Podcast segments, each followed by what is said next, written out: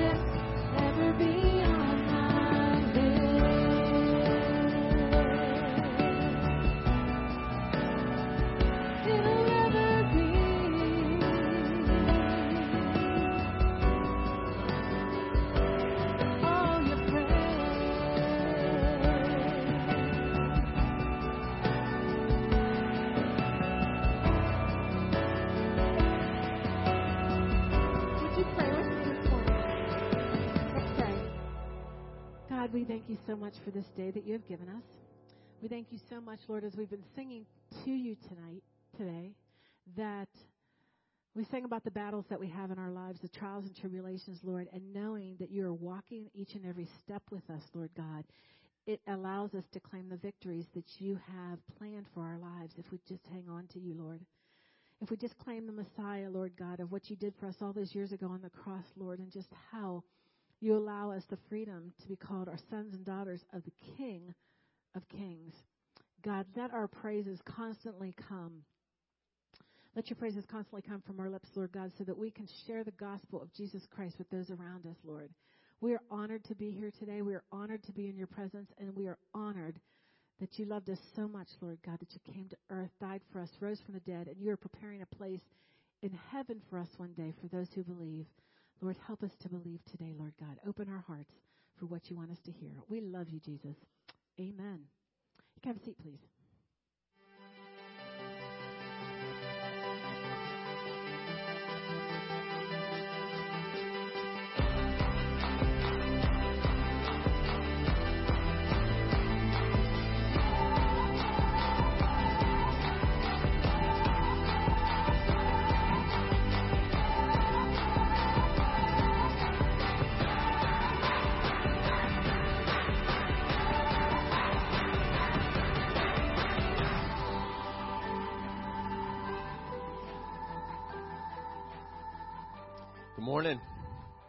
Good morning. You can see the the lights, and isn't doesn't it look cool in here? And it's not even like a quarter of the way finished. So after the second service today, after this service, this whole church is going to be flipped upside down.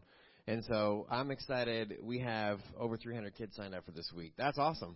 That's amazing. Like, and so just be in prayer for this week. Be praying for all of the team that's serving, for the kids that are coming. Most importantly, for them to trust in Jesus. That's that's the shift, like Pastor Jim was saying, to shift our trust from ourselves or the world to Jesus. That's that's what we're trying to tell these kids is that Jesus Christ can be their forever friend, their Lord and Savior, and that's what we're going to be sharing this week. So be in prayer for all the children that are going to be in this room, all over this church, and so we're thrilled and just be in prayer. It's going to be an, an awesome week. Um, listen, I have a few things to share with you guys, just by way of announcement that are coming up. Um, one is on on um, October, uh, August 13th. I know July hit us, and then all of a sudden we're skipping, you know, August and September. But on uh, August uh, 13th, we're having our church picnic at Palmer Park, and so more information to come about what's happening and the different activities. Um, and so, if you would like to help out with that, um, I know Cindy Loud. I would love to talk to you. Um, you can always grab me or fill out a connect card and say things like, "I'd love to help out with, um, you know, planning games or different activities throughout the throughout the day at, at the picnic." Just let us know and reach out to us, and we'd love to have you. And then on August uh, 18th, we're going to be having our second movie night. We're going to be showing the movie Super Mario Brothers, the one that just came out. So it's going to be a great a great night. We had an awesome movie night in June, and we're looking forward to a great one in August. So if you few fun things to share when it gets closer, but we'll leave that there for now. Um, some surprises that we're going to have on the movie night, so we're looking forward to that on August 18th. Church, as we continue on this morning, I just want to say thank you for being faithful uh, to the Lord through giving, and you can give online through the mail or the offering boxes here in the church. But thank you for being faithful. Our mission is to bring people into a growing relationship with Jesus Christ. And so that's what we're headed. That's where we're going. Um, I also want to say welcome to all of our guests. Welcome to those who are joining us for the first time today. So welcome. We're glad you're here. Stop by the Welcome Center before you leave. We would love to give you a gift and just say thanks for being here with us. We'd love to connect with you. Church, would you stand with me this morning as we continue on in our service and just just worshiping the Lord and let's just ask Him to to speak to us um, and move in our hearts this morning as we sing and then as we hear from the Word here in a minute. Lord, we, we come to you uh, open hands and we say thank you for being here with us. Thank you for being um, just who you are. God, you are God. You are the Alpha, the Omega, the beginning and the end. And because of your love for us, even while we were still sinners, you sent your only Son, Jesus Christ, to die on a cross for our sins. And Lord, we thank you for that truth. We proclaim it this morning. And Lord, I pray that as we walk out of here um, today, that we would be encouraged, challenged, convicted, um, Lord, and just knowing that you are at work in this body of believers, that this church, this group of people.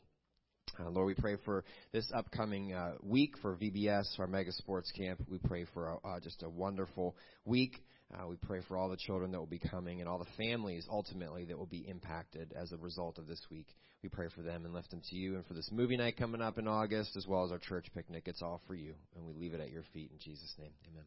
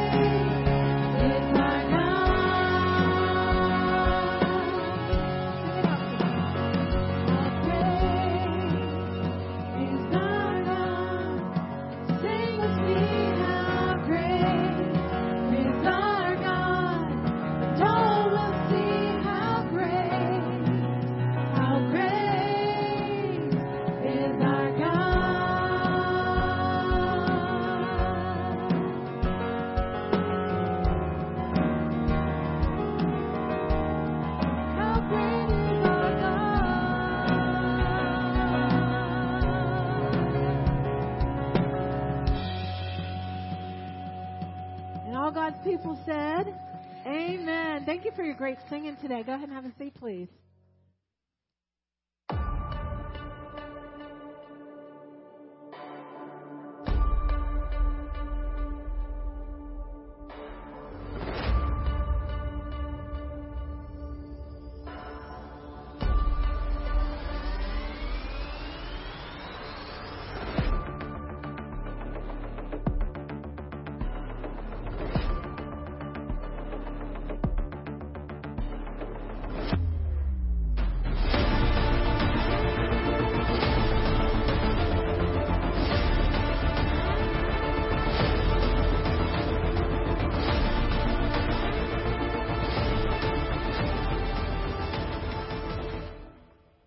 Want to say thank you for praying for us while we were in Ecuador.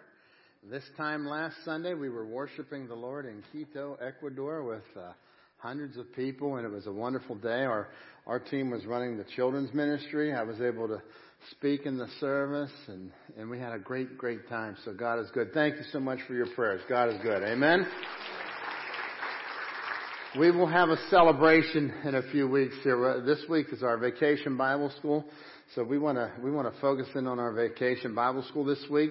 The the light that shines the furthest shines the brightest at home. And so that's why we're able to go and do those things in Ecuador because the light is shining bright here and people are coming to Jesus here in this in this church. So I'm excited about what God is going to be doing. Uh, before I jump into a few other things here this morning, I'd like to ask you to pray for a few people. We got word this morning that one of our members went to be with the Lord this morning, Phyllis Bickerton. She was part of our Saturday night service. Uh, if you knew Phyllis, she's a wonderful lady. I've uh, been uh, love the Lord, faithful part of our church family for about 20 years here. So if you'll be praying for their family. Also, Ron Berger was taken to the hospital on Friday afternoon, I believe it was. He had a heart attack and he's been in intensive care for the last few days. And Ron is, uh, he's, he's in his 80s. So I'm going to ask you to pray for Ron. Ron and Sue, as you know, have been a faithful part of our church. They love the Lord, and uh, I've had a lot of good talks with her. She's encouraged by some hopeful signs that they're seeing, and uh, we're just praying for the Lord's will to be done there. And then also for Hal Breinig. Many of you have asked about Hal Breinig.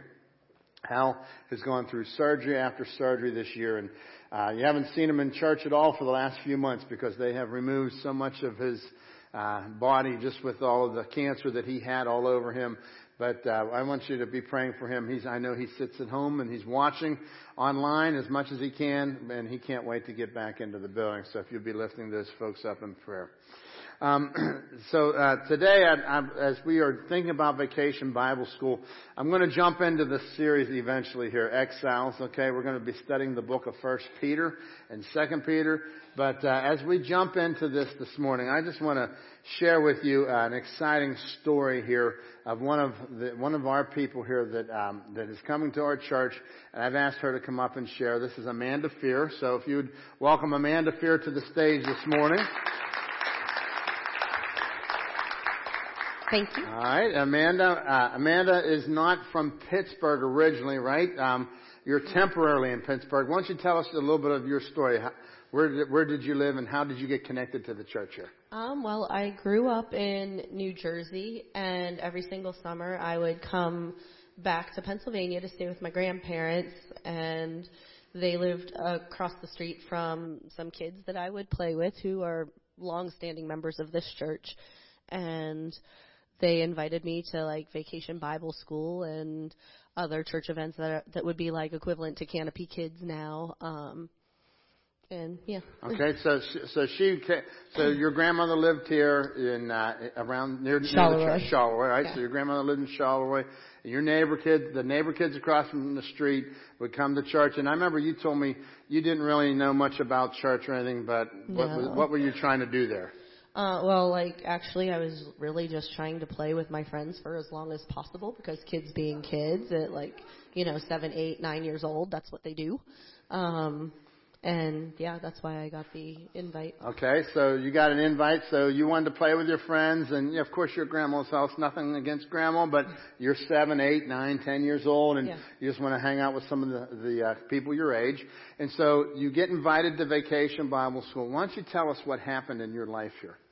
Um, well, a- after a couple years of going to vacation Bible school, there was one time where I remember sitting in the gymnasium over there and I don't know if we were like playing like some scooter game beforehand, but I kind of remember being on scooters and throwing dodgeballs or something. But afterwards we were on the bleachers and uh someone asked, you know, if anybody uh, has not accepted Jesus as their Savior yet and wants to, please raise your hand.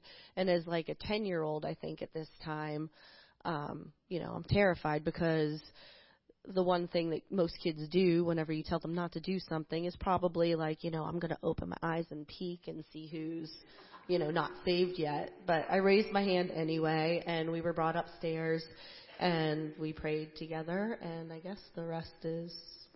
And that was the day you trusted Christ as your Savior. Yes, it was. Can we thank God for that? Isn't that exciting? All right. So you started a personal relationship with Jesus, but you really didn't live here, and you didn't really go to church, right? I mean, you moved back No. home. Yeah, no, I mean, I moved, like, I'm obviously, like, like I said, grew up in New Jersey, moved back home, but I always knew Jesus was with me, and I would, you know, read my Bible, you know, as much as possible, and I still remember, like, my family saying, why do you want to read that? Isn't it boring? And I'm like, no, it's kind of interesting, actually.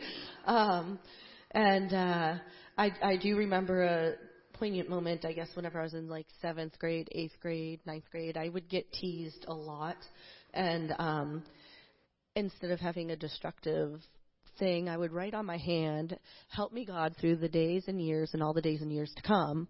And, you know, somehow that got me through those really horrible, you know, pre-teen, teenage years when I was being picked on and, yeah. That's that's incredible. And then, so about five years ago, I remember you wandered in here. So you came back. So you haven't lived here. You only came in in the summers. You come and you trust Christ as your Savior. At, Yeah. uh, it's some a summer event for the kids here. Yeah. And then now we see you 30 years later here, right? So Pretty much. yeah, 25 years later. So Yeah. Um, I, I guess. Well, I came here in December uh, for Christmas, and I ended up not going home because my pap wasn't doing very well, and uh, he broke his hip and had a couple mini strokes, and so I was helping my grandma take care of him. And so while I was doing that, I was like, "Oh, how great would it be to go back to the church that I remember running around as a little kid?" Mm. So And so she's been coming in, and you've been getting grounded and growing Yes. in Christ. You know. yes, and it's amazing. She just went to Ecuador with us. Isn't that awesome? Yeah. Yeah. Yeah. What, what was your take on going to Ecuador? I mean, it was absolutely amazing. Like the little kids would warm your heart and make your heart just like crack open. There were several nights where I would get tears like at bedtime when I was journaling and everything and just like reflecting back on how beautiful it was. Like we were doing exactly the things that I remember as, you know, a kid, like the crafts and the games and, you know, of course the Bible stories and everything too, but I think it all works together and ties together to like reach kids in such a unique way. So, I mean, it was really awesome. So she came to Christ here. Now she came on, went on an Ecuador missions trip with us. And uh, we're looking to just encourage her in her faith. And so we're so thrilled about what God has done. Now, I, I want you to catch us, folks. This week at Vacation Bible School, there's going to be other Amandas that are going to walk in the door. There's going to be other kids that are here because they're staying at their grandmother's house as well. There's going to be other kids that are your friends and your family, your neighbors, people that you're going to invite to church, and they're going to come to Vacation Bible School, and somebody is going to have fun with them. You know, the, the language of young people is fun. We have to have fun. If we don't have fun, we don't have young people, okay? Um, and food. All right. So those are those are the two big languages. So you know what happens? You guys are going to have the sports camp, and they are going to open the doors for relationship. We open the doors for Jesus, is what we do. So they're out there. You're going to go out there. You're going to play soccer. You're going to play basketball. You're going to play all these different games and all the things that are going to be happening here. And people are going to come to Jesus, and there's going to be another Amanda who maybe 25 years from now will be able to tell their story. Hey, I came, I came to grandma's house and look what God did. So what I want to do this morning is, if are you, if you are in here this morning and you are serving involved, uh, serving in the Vacation Bible School this week in the Mega Sports Camp, would you please stand? I want to pray over you this morning. We're going to commission you this morning. All right. Let's look all around the auditorium. We have got a number of people. Yes, yes, upstairs. Let's give these folks a hand, man. I thank God for you all. I know we've got an army. Christy, what's our total count of volunteers? Something over a hundred, okay? Most of them are sleeping right now because you know what's coming tomorrow, right? So, um, I just want, I, many teenagers, adults, we've got a lot of people that are going to be serving. So we are going to commission you now to go out and to give the good news of Jesus Christ because what you are doing is important. This is not something we do just to fill the church calendar. We are going to see somebody's life transformed, and somebody will stand up here, be going on a mission trip one day with us. Somebody is going to come back and say, hey, thank you. And when you get to heaven, folks, I want you to think about this. You get to heaven, somebody is going to say, hey, thank you. You may not remember this, but when I was in third grade, I was kicking the soccer ball and wouldn't listen to you. But you cared for me and you told me about Jesus.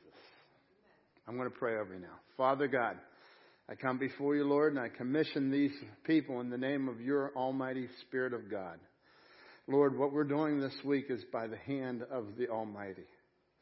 God, you have divine appointments. You have little kids are going to walk in this door. Lord, many of our own children that we love so dearly that come here week in week out, Lord, they're going to be here and they're going to be bringing their friends. Lord, use those kids. May you do what only you can do. May you transform all of our lives this week. God, I pray for all these adults in this room that are serving, adults and teenagers, God. Lord, we have a hundred people that are serving these 300 plus kids this week. God, would you do what only you can do? Lord, allow us to remember the names of the kids. Allow us to look into their eyes. Allow us to pray for them. Lord, grab the heart of everyone serving, Lord, and use us for your honor and glory. God, as we give of ourselves, we want to see them find Jesus. God, be with each person as we speak boldly the, the message of Jesus, the good news of Jesus. Some will be leading games. Some will be leading lessons. Some will be leading uh, and giving food and caring for people. But Lord, as we have this big party all week up here, Lord, I pray that it will be a party for God. And Lord, I pray for the Amandas that will be coming, Lord. I thank you what you're going to do, and we are going to give you the incredible glory, Lord, that you deserve. And so, God, I, I we, right now we commission these folks in the name of our holy Father in heaven, our Father, the Son, and the Holy Spirit. God, we thank you for what you're going to do, and we are trying to obey your command to go into all the world and preach the gospel, teaching them to observe all things that you've commanded. In your precious name, Jesus, we pray. Amen. You may be seated, folks. Let's give Amanda a hand. Thank God for Amanda. As we jump into our series on exiles, it's a study of First Peter. And I want you to catch it because we're going we're going to today look at who is Peter here. He starts out in verse 1, Peter, an apostle of Jesus Christ. To those who are elect exiles, and so there's the name of the series there, the exiles.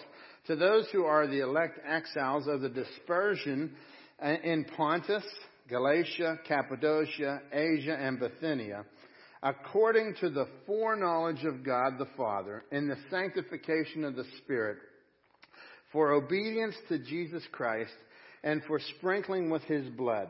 May grace and peace be multiplied to you. This is a letter First and Second Peter we're going to be looking at for the next few weeks here, and we're looking at, he starts out the very first line, he says, Peter, an apostle of Christ. This is who it's from, it's from Peter. But I want you to catch this. Who is Peter? As you look in the Bible, I'm just going to refresh your mind of who Peter is here. Peter is known as Simon Peter, okay? Simon is his birth name. He was given his birth name Simon. Um, Peter is the name that Jesus would end up giving him. It's a, it's a name that means rock. It's Petros. It's, it's rock. Um, Jesus is the rock, but he said, Peter, you're going to become a small rock, a rock. And so Jesus gave him the name, and, and we'll see that here in just a little bit this morning. But Peter was a pebble who would put his trust in the boulder of Jesus Christ and go on for the rest of his life helping others to get that firm foundation in Jesus Christ on the solid rock of Jesus Christ. First Peter 1, he says, Peter, an apostle of Jesus Christ. Now, Peter, that was not his original name. It was Simon. And Simon, interestingly enough, means one who hears. But what's kind of funny about Simon Peter here is he was the one, maybe his name means one who hears, but he didn't always listen. Do you ever notice that about your kids sometimes?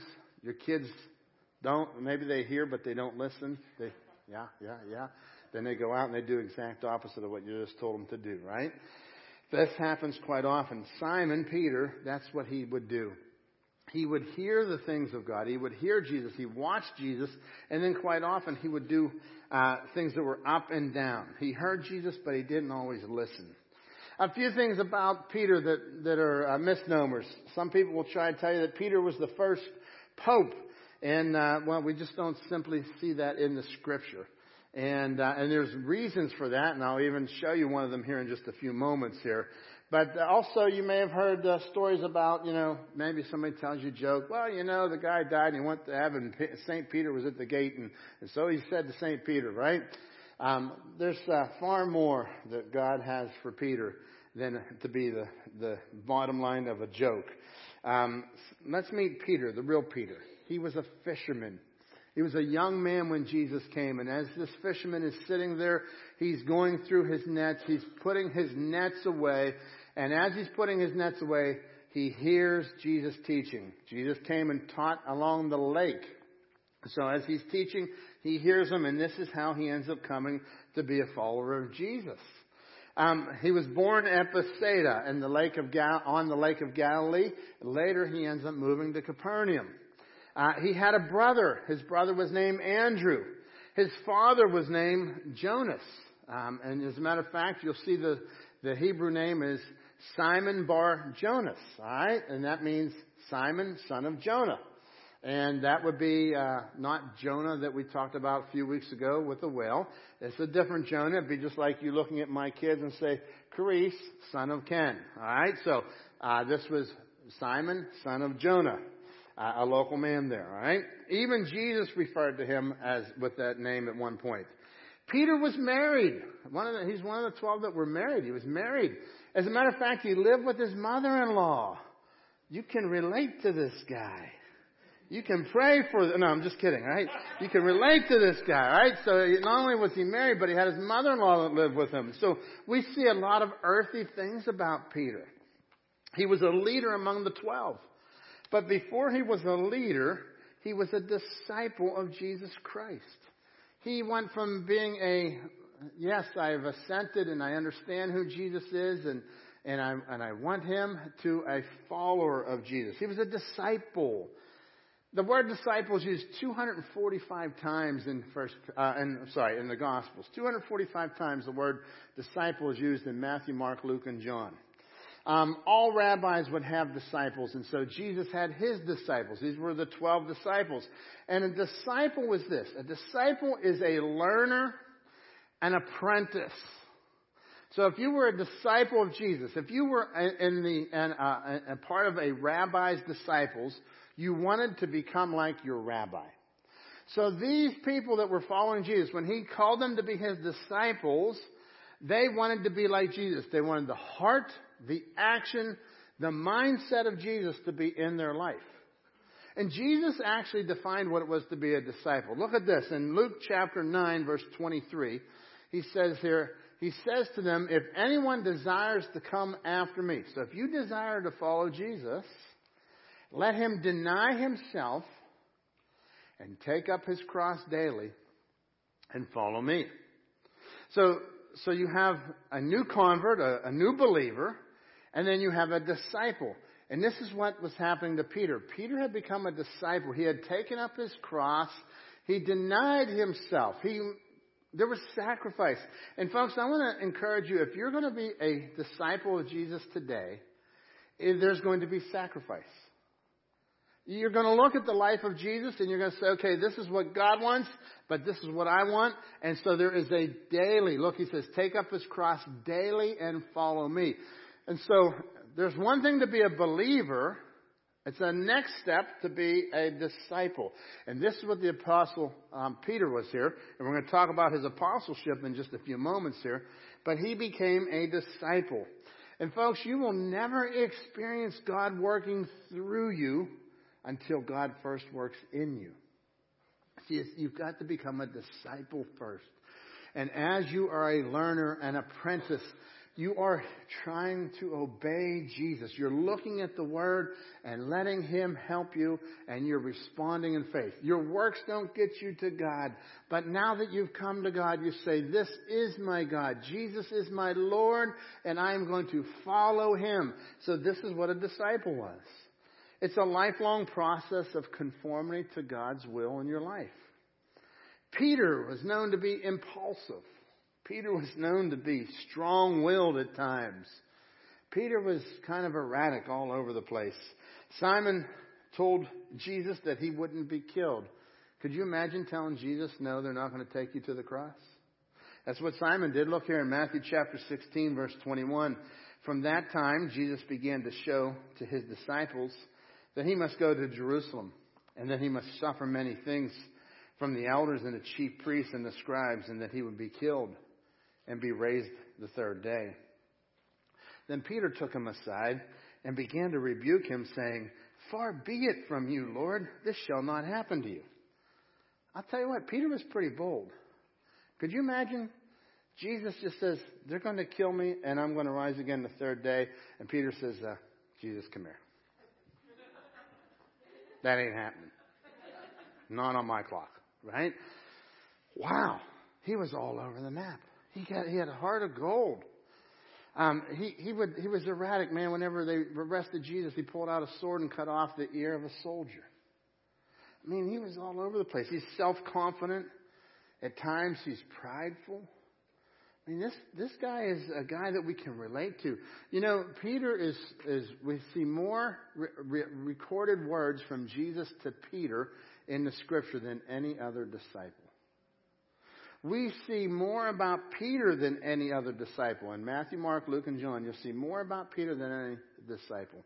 The book of Mark will give you Peter's view of what he saw of the life of Jesus.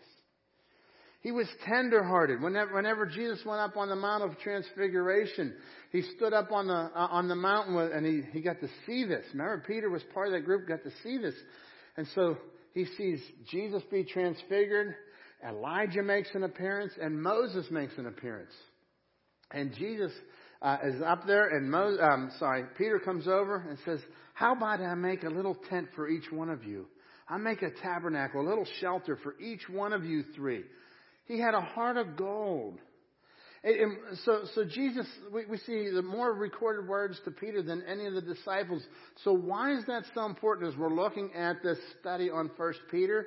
Because Peter is going to take the lessons that he learned from being with Jesus and he's going to give them to you. He's going to pass them on. He says that he's written them to the exiles. So the people that have been scattered all abroad. Peter died around AD 67, 68, right in that time frame. Um, Jesus had told him this. This is very interesting what Jesus told him about his death. Jesus said, Now, Peter, when you were younger, you got dressed and you went wherever you wanted to go. But when you're old, others will take you where you don't want to go. It's kind of interesting. That's what happens when you get older, right? When you're young, you go wherever you want. When you're older, other people make that decision for you, right? Uh, but what he was saying here, and John goes on, and John said that Jesus there was predicting his death. What he was saying is, when you are older, Peter, you will die for me. And you, they will take you to a place where you don't want to go. And from what we understand from church tradition is that Peter, when he went as an old man, he went to die. They crucified him. And so they wanted to crucify him like Jesus. And he said, No, I don't want to go there. Crucify me upside down. Peter ends up being crucified upside down as well as with his wife. Very interesting. Very interesting. You know, when Peter was younger, it was in Acts chapter 12. This is after Jesus had risen from the dead. He's in Acts chapter 12. They, uh, there was, there was a, you know, a lot of persecution going on, and James had been killed one of the disciples there, James, was killed with a sword. And so here's Peter. He's in prison and he's chained to two soldiers. And Acts chapter 12 tells us that he's sleeping in prison. Now, if one of your cohorts just got killed with a sword by Herod, would you be sleeping? I'd probably be praying. I'd be sweating. I'd be crying. Something, right? Peter's sleeping. You know why? Because he had the promise of Jesus that you'll be an old man before they take you to where you don't want to go. Now that's the boldness. See, this is the change that happened. Let me tell you what, what God did for Peter. God changed Peter. And this is who Peter became. Peter was erratic all of his life. Peter became this rock that could trust God. Peter was given a new name. God gave Peter a name change. He changed his name. You're Simon, but I see you as Peter, Petros. Abram was changed to Abraham in Genesis. James and John were called the sons of thunder. Could you imagine that? They must have fought a lot. I don't know. You know, the sons of thunder, they had a little bit of spunk to them. Levi, his name was changed to Matthew. And so when Jesus changes your name, he, he changes it for a purpose. And so John chapter 1 verse 40, one of the two heard John speak and followed him. That was Andrew, Simon Peter's brother.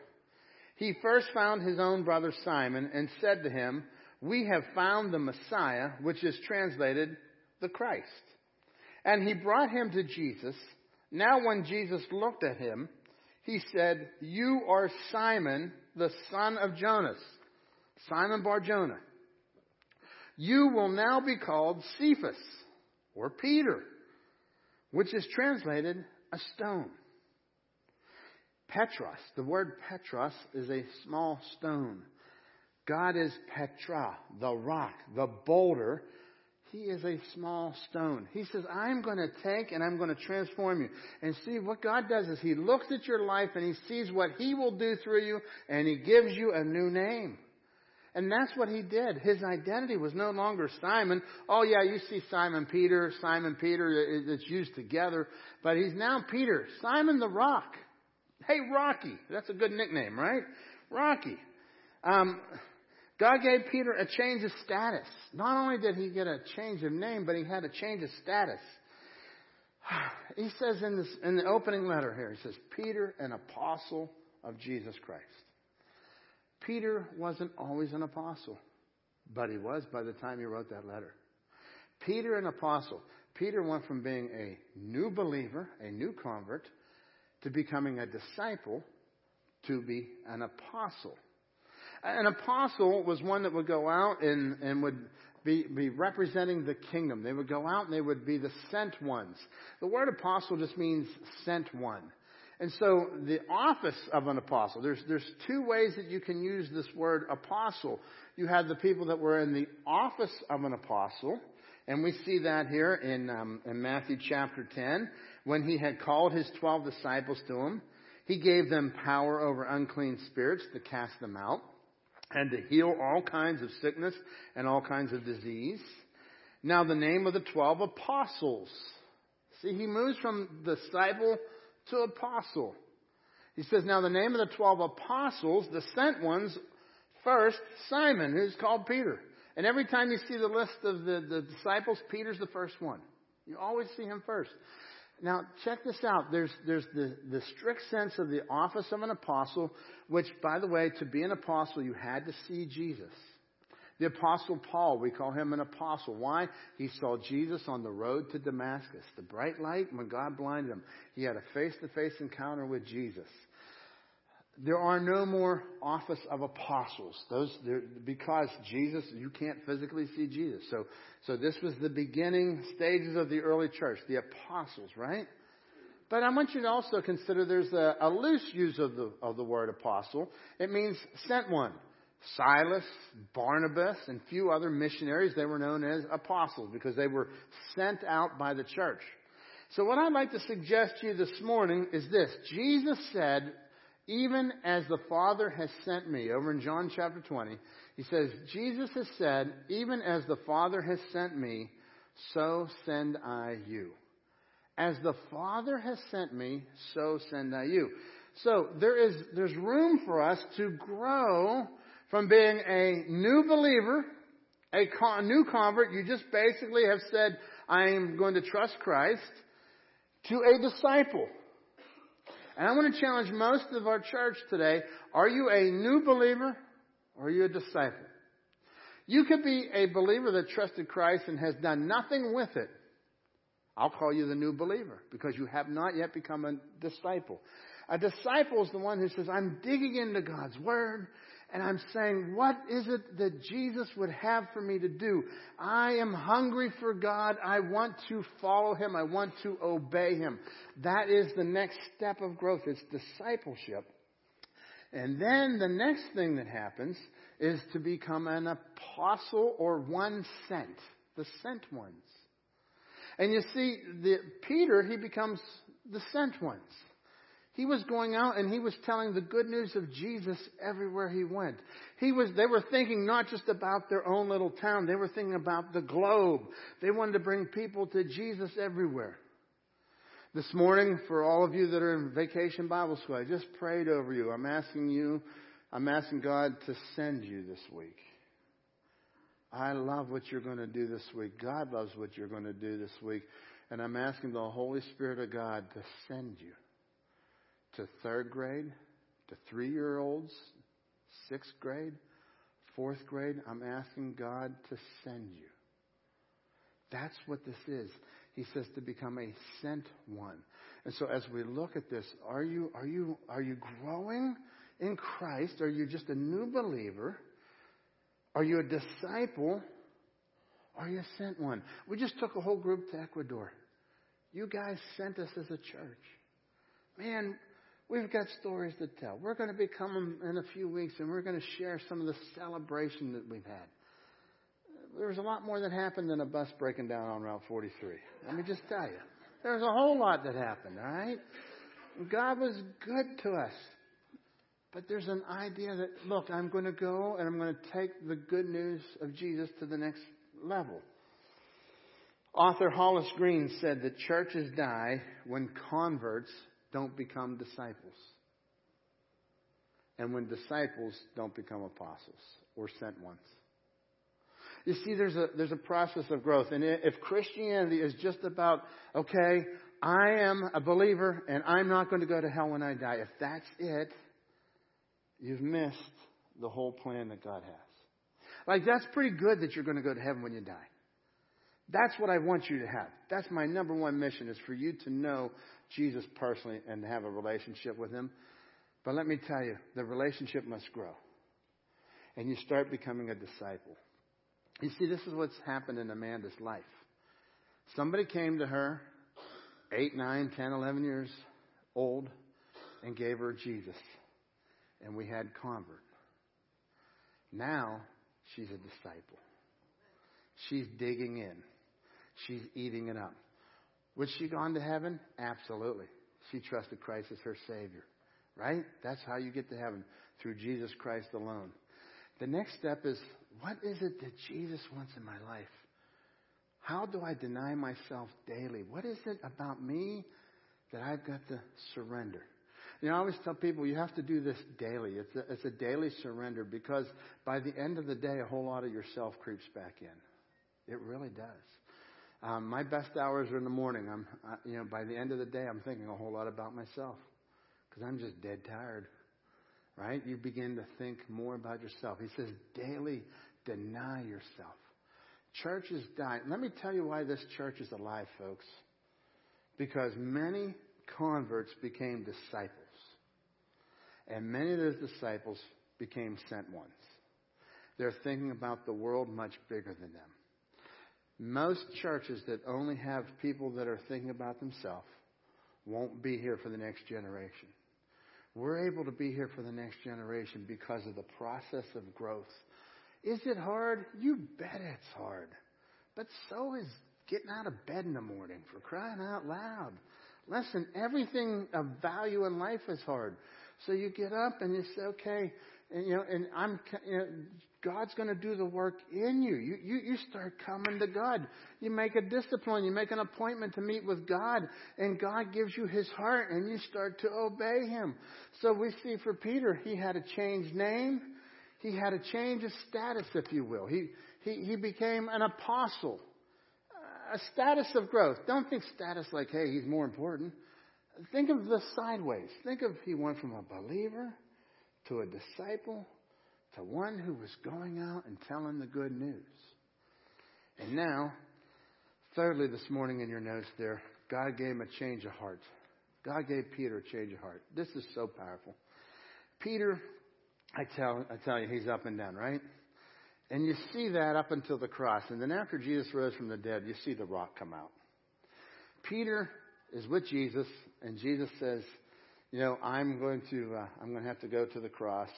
And, uh, and, and Peter says, no, no, no, no, no, no, no, no, no. And, uh, and then he says, Peter, you're going to deny me.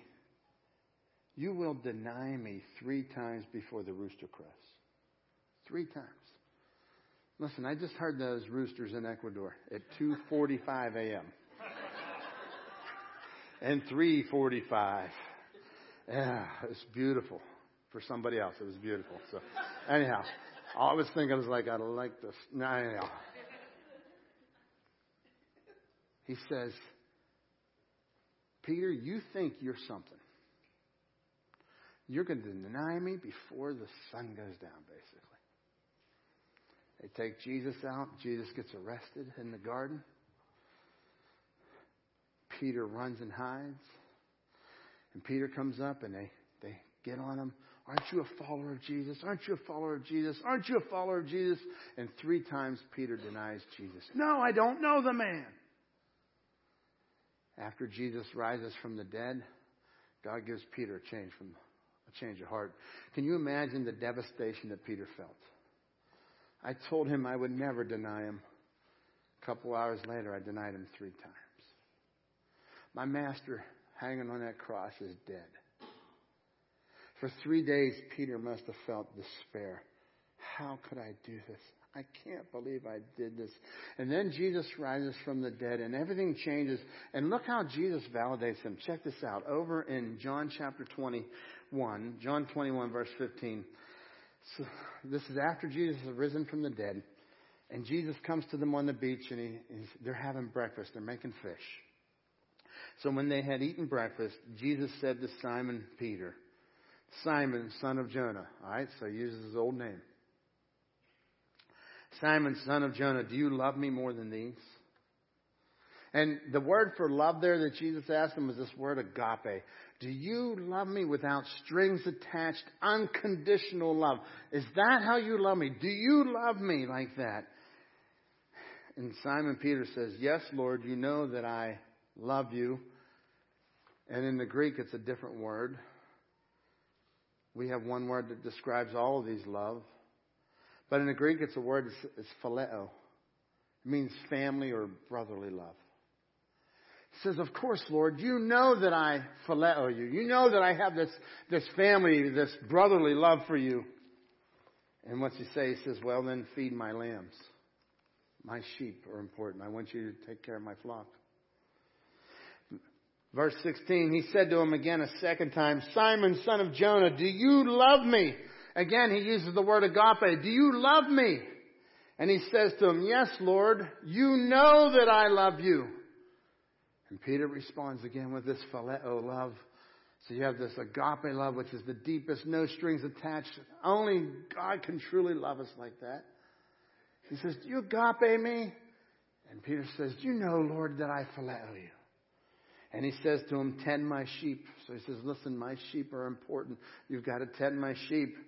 And he said to him a third time, Simon, son of Jonah, do you love me? And Peter was grieved because he said it to him the third time. He denied Jesus one, two, three times. Jesus is driving the point home. Do you really love me? Do you really love me? Do you love me? And Jesus looks into his eyes, and this time he says, Do you love me? And he uses the word phileo this time. And he says, Peter, do you love me? And the Lord, and, and Peter was grieved because he said that. And he said to him, Lord, you know all things. You know that I love you. You know that I phileo you. And then he responds back, Jesus says, then feed my sheep. And folks, what Jesus just did there was he gave him a new heart. He said, Your past is over. Your insecurities, your up and down is gone. You are now Peter the rock. Peter, I trust you to feed my sheep. Wow. Like this is this is mind blowing to me. Like Jesus took the guy who just denied him a few days earlier and he says, "Okay, you love me? If you're going to love me, you're going to care for my sheep. You're going to take care of my flock. You're going to help them know more about me. Peter, I trust you. Peter goes out. A few weeks later, the grand opening of the church, and he preaches the greatest sermon ever. And as he preaches that greatest sermon, 3,000 people come to Jesus in one single day. And that's the opening of the church. 3,000 people. God took this guy who was insecure, Simon Bar Jonah, Simon who hears but doesn't really listen, and he turned him into Peter, the rock who would be building his life upon the rock, Jesus Christ. And this man, Simon, is going to give us, Peter is going to give you, Peter the apostle, Peter mature in his faith, who hung out with Jesus, is going to give us the lessons that we're going to look at in the next few weeks. Who's he writing this book to? He's writing it to the exiles. The exiles, people who aren't living in their own home. These people were scattered abroad.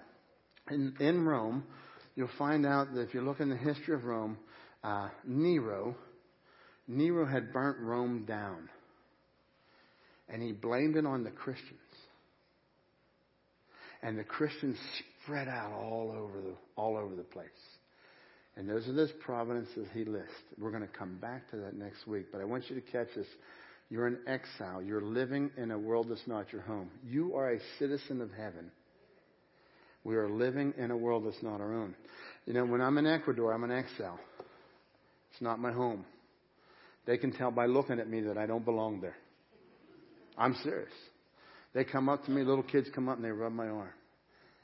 A couple of them rub my head. I think they were looking for three wishes. I don't know. You know, they're rubbing my arms, rubbing my head. Why? Because we're. They know that, that that they don't see people like me, and so we're out in the deep parts of these areas where they don't get to see people like this.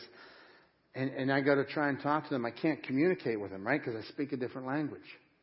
I have one sentence that I know by heart. Donde es el baños?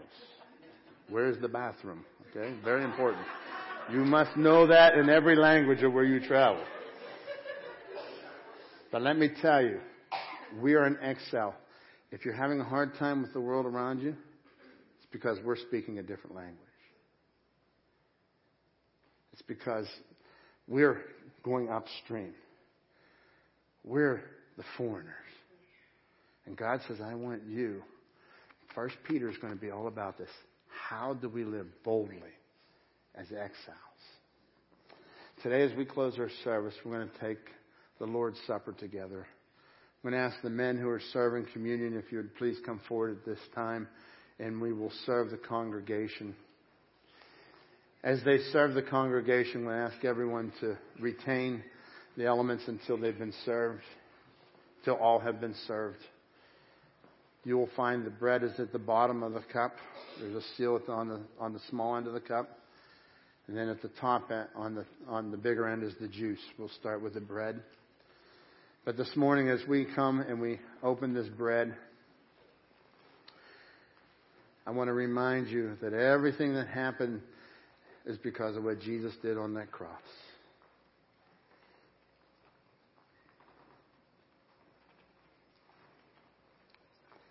Gentlemen, you may serve the congregation, please, at this time. Peter became a believer because of what Jesus would do on the cross. Peter was a disciple because of what Jesus would do on the cross. Peter's writing this whole letter as an apostle to us. Why? Because of what Jesus would do on the cross. And Jesus told us that he wanted us to remember what He would do for us. He wants you to never forget it. He says, as often as you come together, do this in remembrance of me. So this morning, if you have trusted Christ, you're at least a new believer. You've trusted Jesus. I invite you to partake in communion with us this morning. And this bread was given. Jesus took the bread and he had ripped the bread and he gave it. He gave thanks. This, he said this was the body that was broken for you. When he did that, he said, This is the symbol. This is the symbol of my body that was broken for you. Do this in remembrance of me. He prayed over the bread. He blessed it, and then he said, Do this in remembrance of me. So let's pray together. Father God, we come before you, Lord. We thank you for this bread. We ask that you will bless each one of us, Lord, as we remember what you have done for us. God, we're here to bless you this morning. You told us to do this in remembrance of Jesus Christ. Lord, we do this and we remember that your body was broken so that we can be made whole. In Jesus' name we pray. Amen.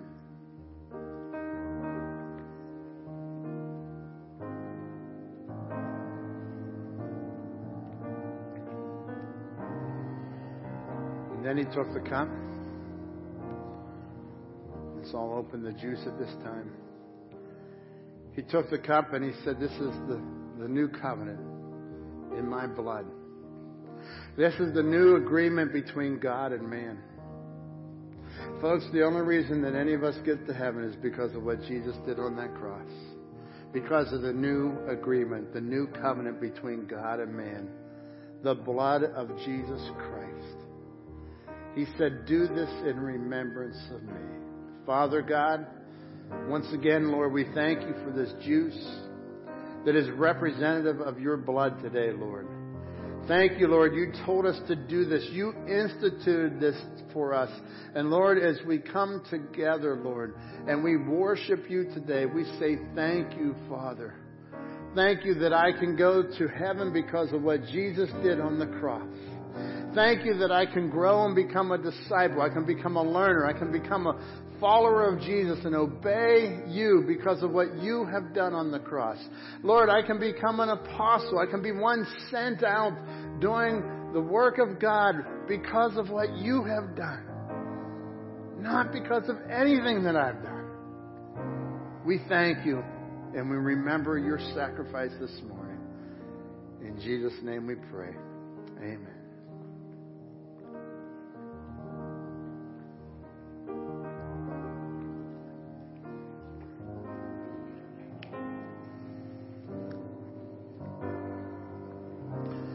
Thanks be to God for his unspeakable gift. Amen.